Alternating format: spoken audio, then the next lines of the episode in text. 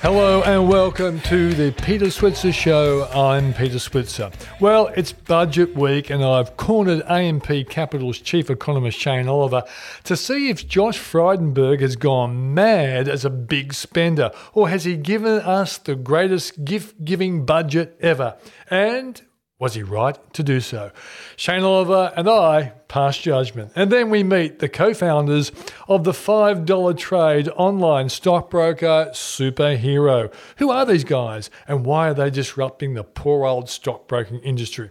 That's the show. So without any further ado, let's catch up with Shane Oliver. Well, we've seen what I would call the greatest gift-giving budget of my lifetime, and probably in the in the lifetime of the Australian economy. But we might find that post-World War Two, the, the giveaways were even greater.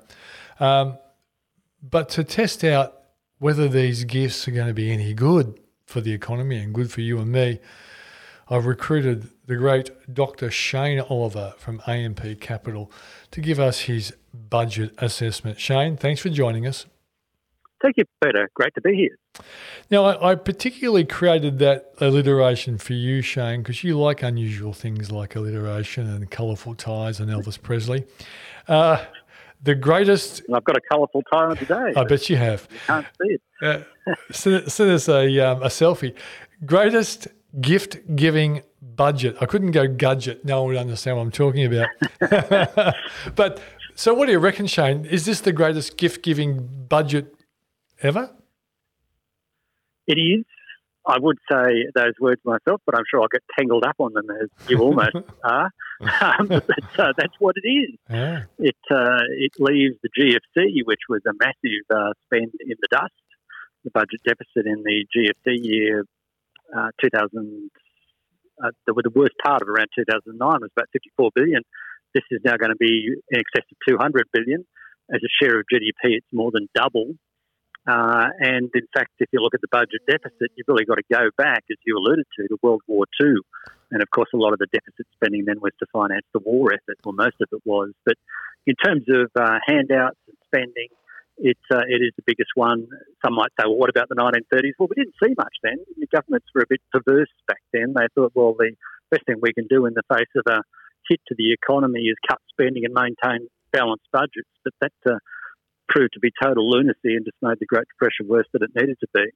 But I think the government here has done the right thing in terms of the aggregate. That's the first thing an economist looks at, how much extra money has been pumped into the economy. This year, there's a whack of it. Uh, the extra stimulus that I calculate announced for this financial year in the budget was in excess of forty billion dollars, and that takes total stimulus this financial year to around one hundred sixty billion dollars. And, of course, they announced more stimulus, more fiscal easing for next financial year, another fifty billion dollars and another twenty billion dollars the year after. So when the Treasurer says spend, spend, spend for jobs, jobs, jobs, that's what he's doing here. He's not holding back. And I think that is precisely the right thing to do in this context. Shane, some people, and, and because I work in the media, a lot of my colleagues always go for the what we should be scared about. And one thing they often bring out is, oh, how are we going to pay back all of this debt? And I use the analogy of um, imagine there's a, a guy who's dedicated his entire life to eating the wrong food and he's miles overweight and he he's watching the cricket eating a pie at the M C G, has a heart attack and collapses, and a person nearby jumps on top of him, starts doing cardiac heart massage to keep him alive, and some idiot in the crowd yells out, put him on a low-fat diet. Well, that's kind of like a good idea after, but we've got to sort of save the patient.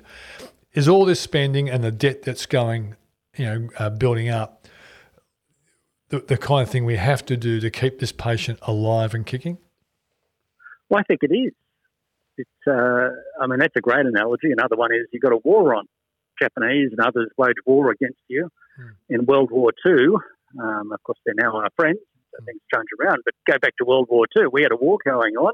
The government could have said, well, uh, let's not worry about it. We've got to finance, keep the budget in balance. Yeah, yeah, you know, good we, point. Can't, uh, we can't under- undertake this spending. Um, and, of course, they had to. They had no choice yeah. because were it not, we would have been in a bit of a pickle if, uh, if um, bad governments had taken over Australia. And of course, at we, least uh, we would have left right left our books in good shape for the Japanese, Shane. That's right, and they would have got the benefit of it. So what's the point?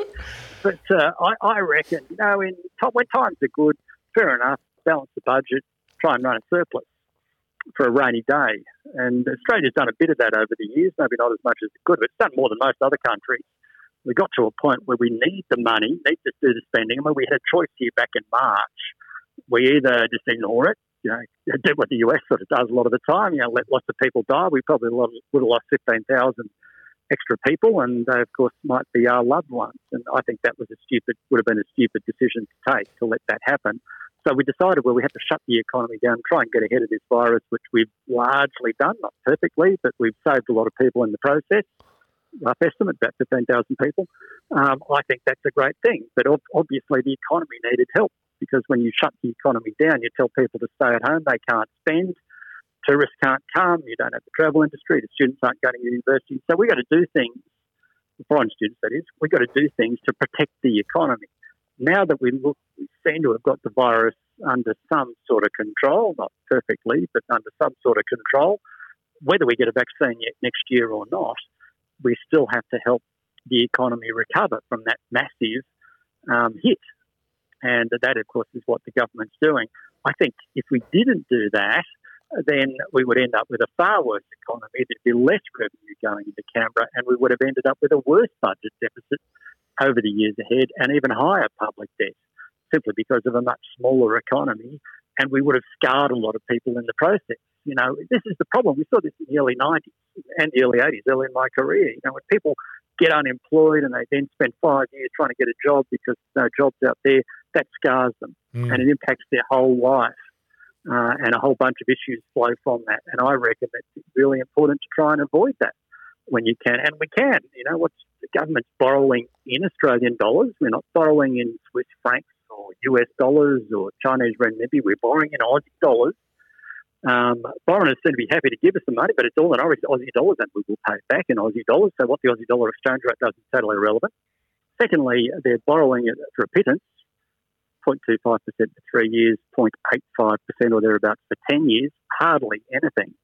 Um, and, and thirdly, our level of public debt is quite low compared to other countries, where net debt is, as a share of G D P, is typically four times higher than it is in Australia. So I think it's something we had to do, and it's something we can do. Uh, you know, you people like you and me are often fighting the doomsday merchants, and the doomsday merchant um, uh, criticism that was brought out pretty quickly was this is all based on a vaccine assumption. How safe do you think that vaccine assumption that underpins the budget is? Oh, fifty fifty. And as an economist, you should know, Shane. I realise that. Well, I mean, you look at all, you read all this stuff. Look, looks like we're going to get a vaccine. Um, it looks more like it's going to be more like a, uh, a flu vaccine in terms of efficacy, as opposed to a measles vaccine. If you take the measles vaccine, you don't get measles. Mm. That's my understanding anyway. If you take the flu vaccine, there's still some chance you might get the flu, but it will help in the process. I, th- I think it's a reasonable assumption on the government's part to assume that some sort of control of coronavirus will come along, but it doesn't change the decisions the government had to take in terms of extra spending, measures to put money in the hands of households, measures to help pensioners and welfare recipients, measures to encourage investment. Whether there's a vaccine coming along or not, those things had to happen. And that's what they're doing. Mm. So I, I don't really think it changes things that much. It might change the time. If the vaccine doesn't come along and we spend the next few years in and out of lockdown, then, of course, uh, you know, the, the budget numbers themselves will look worse, but they would have still had to do the stimulus. And, of course, in that context, they have to do more stimulus. Mm. Well, I've got to say, as an economist and an expert on vaccines, we will definitely get a vaccine, whether it works brilliantly or not. But there'll be one there, I'm sure. Let's go. I to think the, that's right. Let's go to the next question that the, the man in, and the woman in the street keep asking me is: okay, all this money's going out, but will we spend it? Well, that's right. I mean, this is the funny thing. The media have these these uh, buttons you push. You know, tax cuts. Oh, will we spend it? Is it fair? Blah blah blah. Um, are the assumptions okay? And, and then you try and pull the budget apart and get as negative as you can, mm. and then ignore the fact that the reality is that most groups in society are actually beneficiaries from the budget. Um, and when I'm thinking of the losers, it's only people who didn't get more stuff out of the budget. For example, job seekers aren't going to get anything extra out of the budget. But then again, they have been getting more lately, and I reckon there's a good chance that come the end of the year, the government will extend in some way the job seeker um, supplement and make it more permanent. They and might even the get a job, have, Shane. They might, they even, might get even get a job. job. Imagine that. Amazing, and that will be because of the uh, stimulus in the budget and low yeah. interest rates, all those sorts of things. But um, I think this government is known for uh, for drip feeding good news. Mm. Why not? You know. Used to be in advertising, yeah, why wouldn't you do that? Mm. Um, it, it makes some sense. So just because something wasn't in the budget doesn't mean that it's not going to be resolved by the end of the year, and I, I reckon there's a good chance that that job seeker number will be increased. But just in terms of the tax cuts, yeah, there's a good chance that some of it will be saved, but what, you've got to put it in context. The total stimulus being pumped into the economy this year is one hundred sixty billion dollars. one hundred sixty billion dollars. How much will the bring forward with the tax cuts? Uh, costs in the context of that? Well, it's about, uh, depending on whose numbers you look at, it's always hard to go through, but it's somewhere else between ten and fifteen billion dollars. So it's it's only a small portion of the total budget stimulus. It's part of the package. The other aspect is you could say, well, let's give more, rather than do that, we'll just give one-off handouts to people. The trouble with one-off handouts is that many people will say, oh, it's just a one-off, yeah, fair enough, I've got an extra five hundred dollars, one thousand dollars, but I'm probably not going to get it again, so I'll, I'm more likely to save it. Uh, whereas if you know that that extra one thousand dollars or two thousand dollars, which is what the tax cuts amount to, depending on your income level, um, is permanent, then you're more likely to spend some of it. So that's important. The other aspect is that when you look at the percentage benefit, the percentage boost to after-tax income is much higher for lower, lower middle income earners than it is for higher income earners. The higher income earners mainly get their their uh, big cuts uh, in a couple of years' time, twenty or four years' time, twenty twenty-four. So they've got a while to wait before they get that. But these tax cuts mainly impact, as a percentage of income, lower and middle income earners, and they're the ones who tend to save less out of their income. So when you when you see it in that context, part of a package, that it's permanent, therefore more likely to spend, I think it's justified. The other thing is, uh, this is a, a liberal, gov- liberal national government. They're traditionally conservative. They're doing things that no one would have imagined mm. prior to coronavirus. Yeah. You know, we, we like, I like what the, the Labor government did in the time of the G F C. I think it was the right thing. Yep. Um, we often thought, well, what happens if the same thing comes along under a Liberal national government? Would they do it? And it looks like they will. They throw ideology out the window and do, do what is needed for the economy. But of course, they're trying to get, they're going to get some of their policies through, and of course the tax cuts were part of that. So that's the way I would say it. Yeah, part of it will be saved, but don't get your knickers into a huge knot on this because it's only a small portion of the overall stimulus, and permanent boost to income is better than temporary boost. Shane, another thing I often say to people when they say, well, you know, how are we going to get out of this? And I say, well, we, we spent about sixty-five billion dollars because of yuppies like, you know, Shane Oliver and me going overseas, you know, the poncy places just like... Just a minute, just a minute here. Didn't Alex, the, the cartoon character in the Fin Review from the nineteen eighties who epitomised yuppism, huh? drive a B M W?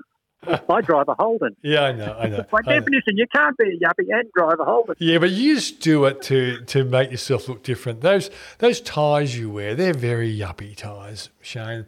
And and to like and to actually like Elvis Presley, that shows that you you kind of have a, a uniqueness about you. But okay, let's say not you. But you know, there's a whole lot of yuppies out there uh, who do, and I'm one of them.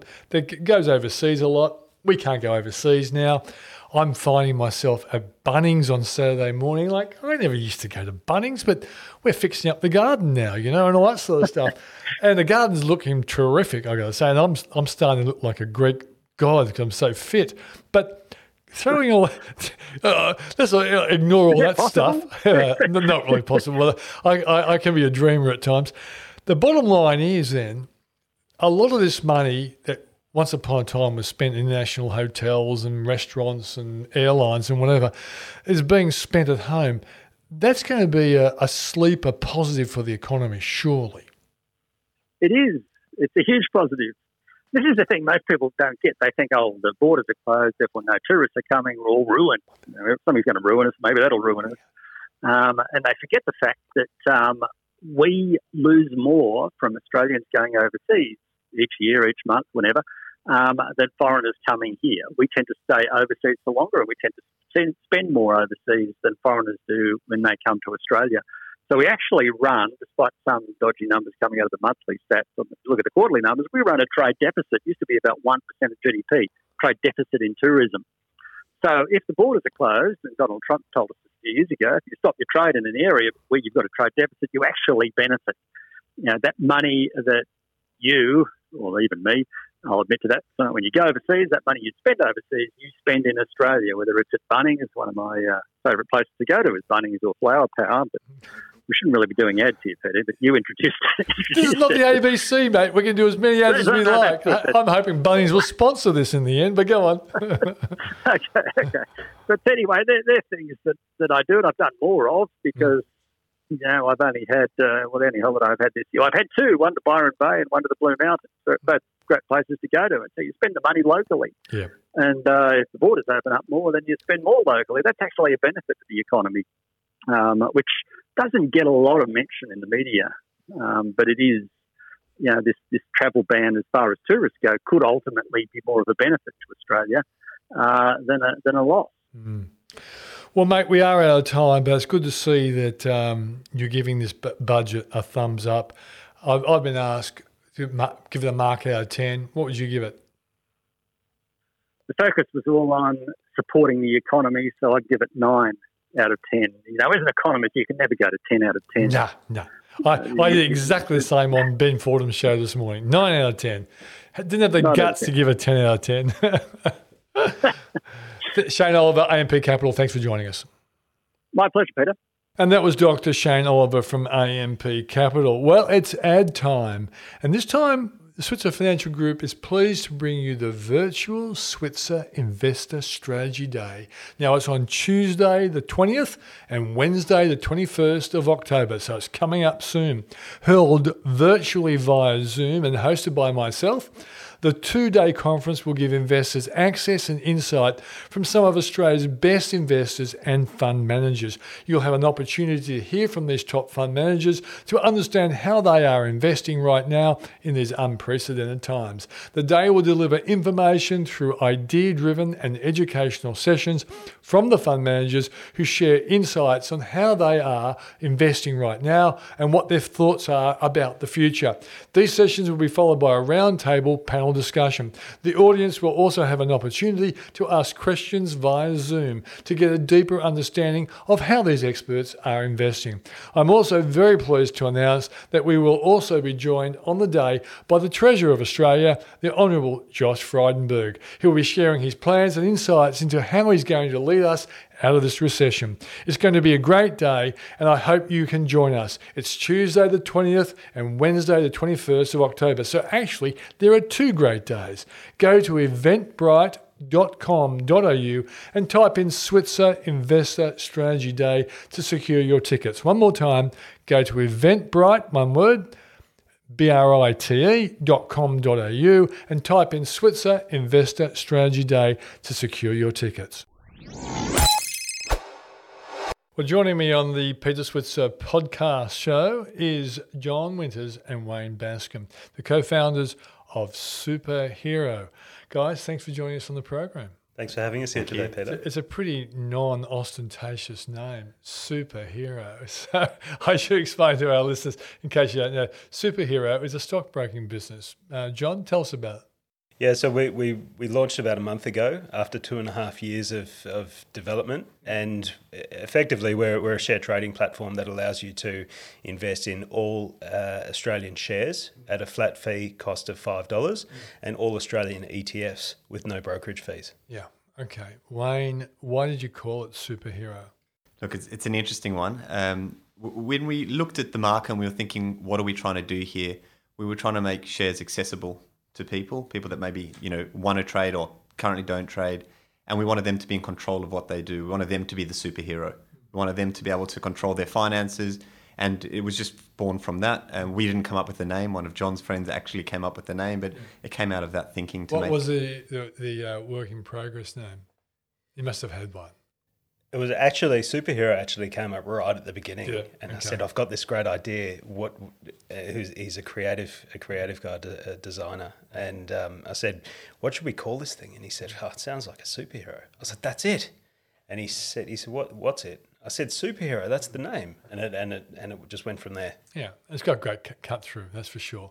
All right. So, but people would be wondering, you know, um, are people so impoverished that they need the five dollar trade when I figure they're going to at least trade for five hundred dollars. So talk us through the need for it to be a five dollar trade. Yeah, sure. So and be honest, because we know what digital disruptors are all about. Go yeah. On. So I, I was a stockbroker for, for thirteen or fifteen years, yeah. started at, at Shaw Stockbroking down down the road on Castle Ray Street, and yeah. And um, ended up at Shaw and Partners um, a, a few years later after a couple of stints, one at Macquarie and, and another firm, a smaller firm. And um, we we charged one percent to trade. So, you know, people would come and buy fifty thousand dollars worth of stock and it would be five hundred dollars to trade, or or one hundred K worth of stock. We'd charge them one thousand dollars. Mm-hmm. And we've seen those rates come down in some areas of the market, depending on what sort of client you are and, and who, who's doing the trades. But it was when ComSec really sort of launched into the market, and, and online share trading disrupted the market by bringing it down to yeah, twenty. Yeah, probably the greatest disrupting bucks. business in the history of Australia. And they never get identified as a disruptor, but they were. And I know Paul Rickard, who's my business partner, he won Stockbroker of the Year not long after, but was booed off the stage yeah. by all the, the normal stockbrokers who didn't like the fact yeah. what he'd, he'd done. Here, go no, and they, they've built a terrific business, and, and we did some research about the, the rise of ComSec over, over their journey, and I think it was nineteen ninety-nine. There were a million share trading accounts in Australia, mm-hmm. and they had over six hundred thousand of them. So, you know, terrific, terrific growth and, and um, market share. Um, but they really came in and, and disrupted the market with twenty dollar share trades. Mm. And then it's interesting to see what's happening in the U S, where brokerage has been commoditized. There's a, there's a race to the bottom, and yeah, it's gone to zero. Some, some are zero, that's right. So there's an expectation that if you're paying to trade, you're paying too much, because zero is what you can pay elsewhere. And there's there's a couple of U S share trading platforms in, in Australia that it's free brokerage. Mm-hmm. Um, so... The, the Australian market has got a very different setup with the A S X, market integrity rules, the the way people trade and the cost structures as well. Yeah. So we weren't able to make it free for, for all share trading. Um, but five dollars, we, we are able to build a, a successful business at, at scale. Yeah. And the efficiencies that we get through our technology, we're able to pass on to our customers. Okay. So um, I guess the next question is, how do you make your money then? Like five dollars, you you kind of implied that if you could do zero, you would do zero, but you're doing five. How are you going to make your money? So we've got uh, John, John can answer that. Yeah, oh, well, I'm the tech guy. I'm the product guy. Oh, John, okay. John's so the finance guy. guy so. Right. so so the A S X has got charges um, that they charge to market participants, and the market participants charge us. So there's you know there's a there's a there's a middleman between us and, and the A S X, and the pricing structure is. is X dollars per contract note effectively. And the, the going to the A S X. Yes. Okay. So so whenever you generate a contract note or you're settling stock to a to a H I N, there's there's a there's a fixed dollar fee that, that we get charged. And um, if if you have say a thousand different H I Ns and everyone trades a thousand B H P for the day, You're settling a thousand. You're settling a thousand trades of of a thousand B H P at a time. The structure that we've been able to set up is is actually a highly regulated structure. It's more regulated than than a standard share trading account, where we've actually got a custodian sitting in the background, and it allows us at the end of each day. So during the day, everyone trades. They get their individual prices and buy their individual shares, and at the end of the day, we settle one contract note for the bulk amount of each stock that traded for the day to the to the to the H I N. So you're saving money there. In there, thereby getting charged that fee only once, mm. and that's how we then pass on. So then we pass on those efficiencies to our customers by charging five dollars. But w- wouldn't your custodian broker have to do that? Yes, you know, for the, for the other nine hundred and ninety. So they take the they take the thousand trades mm. and they compress it all into one. into one contract note and settle it onto a single H I N. Because because they are a broker and they can do that? Correct. So they're the market participants. So, we, so we've partnered with Open Markets to be able to, uh, we've engaged with them to to be able to uh, allow this product to, to function. Yeah. Um, and, and they've supported us through setting up this. So what you're saying at this point in time then, your profit, and of course digital companies don't make profits. Anyway, we know this. In fact, if you make profits, there's something wrong with you. Um, but the five dollar trade... and the efficiencies as such, are you making a, a small profit at this point in time? So, so let's. Uh, I can't. I can't divulge the, the exact okay. cost, but let's say it cost us five dollars to trade B H P. If you bought B H P today, would basically it'd sort of it'd cover the cost. But if the three of us bought B H P today, there'd be fifteen dollars worth of revenue. We'd pay the five dollars to settle the trade, and there'd be ten dollars worth of gross profit, which would then go into the business. So the business really starts to work at scale, um, and, and that's that's what we've started to see. I think, so just to add to that, I think the key there is that we need the scale to cover all those fixed costs that you've got, the staff, their employment, the marketing, all of those kind of costs. You know, the gross profit on the trades is there, and it'll be there from the beginning. That's our business model shows that. But it's once you get that scale that it really starts to, to leverage. Yeah, even your simple example of, you know, three becomes fifteen, makes sense. Um, w- will you also have a valuable database and advertise the database? Because I always presume Robin Hood, be, being America in particular, they're probably even flogging cars. Like, you've made money on the market, here, go and buy yourself a Cadillac. I can imagine the Americans doing that. Not that so you, you would do that, yeah. But why wouldn't you?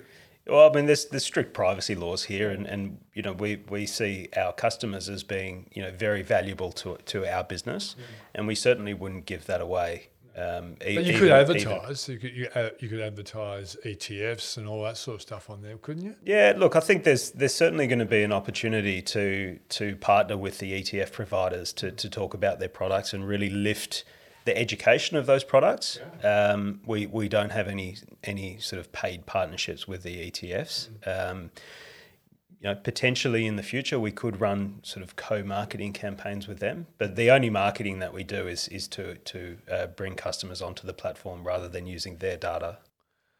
Okay, so so far so good. It sounds great.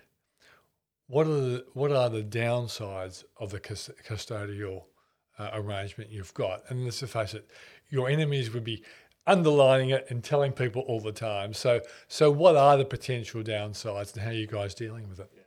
So, so certainly the the, the competitors are are talking about us, and it, it's really interesting to see them talking about us because ComSec has the same sort of structure. Um, you can set up an account and get an individual in with them, but ComSec have a nominee or a custody structure. Um, so does C M C Markets. So does Shaw and Partners. Um, you know, uh, pretty much every market. Why don't you explain to our audience, because at this point in time we might lose some people. Get, get the example of someone having an individual H I N and your custodial arrangement. Yeah. So to to simplify the, the the structure, I guess if you have an individual H I N when you buy shares, CHESS, the A S X CHESS system settles those shares onto your your H I N or or an S R N, yeah. um, and and those shares either sit with a with a market participant, a broker, yeah. or they sit with a share registry, and the share registry then handles things on your behalf like corporate actions. So we're talking Computer Share, Computer Share, Link Market Services, these sorts of companies, yeah. and and the companies communicate with their shareholders via those registries. Yeah. The structure that we've set up is, is as I said, it's a it's a highly regulated one, um, and there's there has been a, there has been um, quite a polarizing effect in the market due to due to it, um, and you know there's been there's, you are charging less money, and they would hate you for it. Go on, exactly, and you know there, there's been there's been some spe- spectacular. Um, uh, falls across a couple of companies in the past during the G F C and more recently with, with um, a market participant falling over. Um, regulation has changed significantly since then. So so the structure that we've set up is, is a custody or a nominee structure. Um, it's a special purpose vehicle that has regulated regulatory capital set aside. It has no operations. It holds shares in bare trust on behalf of customers. And customers get all of the the, the uh, beneficial ownership and, and entitlements that they would as a shareholder, as if they held... It's just an indirect uh, link, isn't it? It, it? It is. From a legal sense, like if you're really looking at the legal sense, it is a it is a an indirect ownership. A bit like E T Fs. Like when I go into an E T F, I, I, I suspect, and I've been told, that they actually do buy the shares. Yeah. And that if anything, anything went wrong, the the E T F investors would have access to those shares, and there's a trust arrangement. And so I, I guess in many it's, ways... It's very similar. It's really, yeah. very similar. And it's also similar to to how the, the U S share trading platforms have come up as well. And and whether you... Like the Robin Hood, you mean? No, like Stake... Um, so I know SelfWealth is about to launch U S as well, um, but even if you were trading U S shares through the likes of Shaw and Partners and, and you had an account through Pershing, Pershing actually sets up and they've got their own Pershing nominees, and all of your U S assets are held in a nominee account. So this structure is very um, widely used overseas. It's been road tested before. It, it has, and and it's now becoming more popular in Australia. Yeah. I, I guess. Yeah, I'm I'm always asking the devil's advocates questions because my people who are listening say, why did Switzer ask that question? Um, another question, ultimately there's a broker who's doing the trades for you. Now, what if that broker went broke? You know, and we saw in Melbourne, I think, with a company called Opes Prime, they had problems. I think there's been another company's had problems. Are, are you, in a sense, vulnerable to the, to the broker who's doing the the custodial work for you? Yeah, so Opes Prime Opes Prime is one that's come up a couple of times. They yeah. are substantially different to our business. They were a margin lending business. They were lending stock out. They were a broker as well, weren't they? Yeah, they were, but they were using clients' assets as collateral to get additional funding for their business, which were they, yeah. they were yeah. using for... Yeah. It's a completely totally different, different completely yeah. different story. Yeah. Um, I think I think ultimately, you know, there, there certainly would be... Um, There wouldn't necessarily be loss if a broker fell over. All the assets are held with CHESS, um, and, and the A S X would move and ASIC would move very quickly. And they would be linked to ultimately the investor. Correct. And and through our structure, we do have all of those, all of all client assets um, sitting with CHESS, and then all of the reporting and processes that we've got are regularly irregularly audited and and regulated. Okay. So um, what are the things that people are going to discover working with you that's better? And we'll get, get Wayne to say something. Yeah, sure. I've been like a bit of a tennis match here. I just watch you talk. Well, yeah, given good. the fact that you are the technical guy, yeah. what, what is going to be so technically positive about the superhero experience? Well, I think the full experience. We, you know, we focus on the customer, we focus on the user, and everything we do is for that user. So the way you, the way the whole platform's, you know, you interface with the platform, the way you use the the app and the site, um, all the automation that we've got in there. So as soon as your shares trade, you're getting an S M S to tell you it's traded. You, you can instantly deposit funds in. I don't. I think we're the only in the only one in the market who you can instantly deposit funds in using, using PayID. Yeah. Um, and you know, we've had to work around a lot of, you know, the, the way the banks work and build a pretty complex system to be able to make that work. And it's been one of the biggest things people have said to us is that I can sign up and I can deposit funds and be trading today. You know, you know, I don't have to wait for the market to open. Um, and then the way we deal with corporate actions as well. You know, just because, you know, you're in this, this nominee structure, you've still got access to all the corporate actions. Mm. And we've automated all of that. We don't have a room of two hundred people who are, you know, are dealing with all the corporate actions. It's all automated. You'll get an email. You'll be able to digitally, you know, nominate. What, what if um, there's a share purchase plan or a rights issue?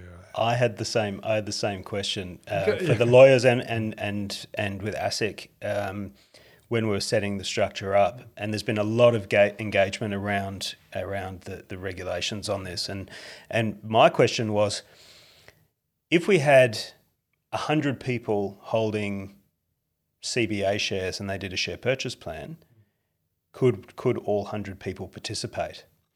And the corporate the, the, the Corporations Act, which the book was opened up and said, see here, right there, it it actually allows for for share purchase plans under custody and nominee structures, mm-hmm.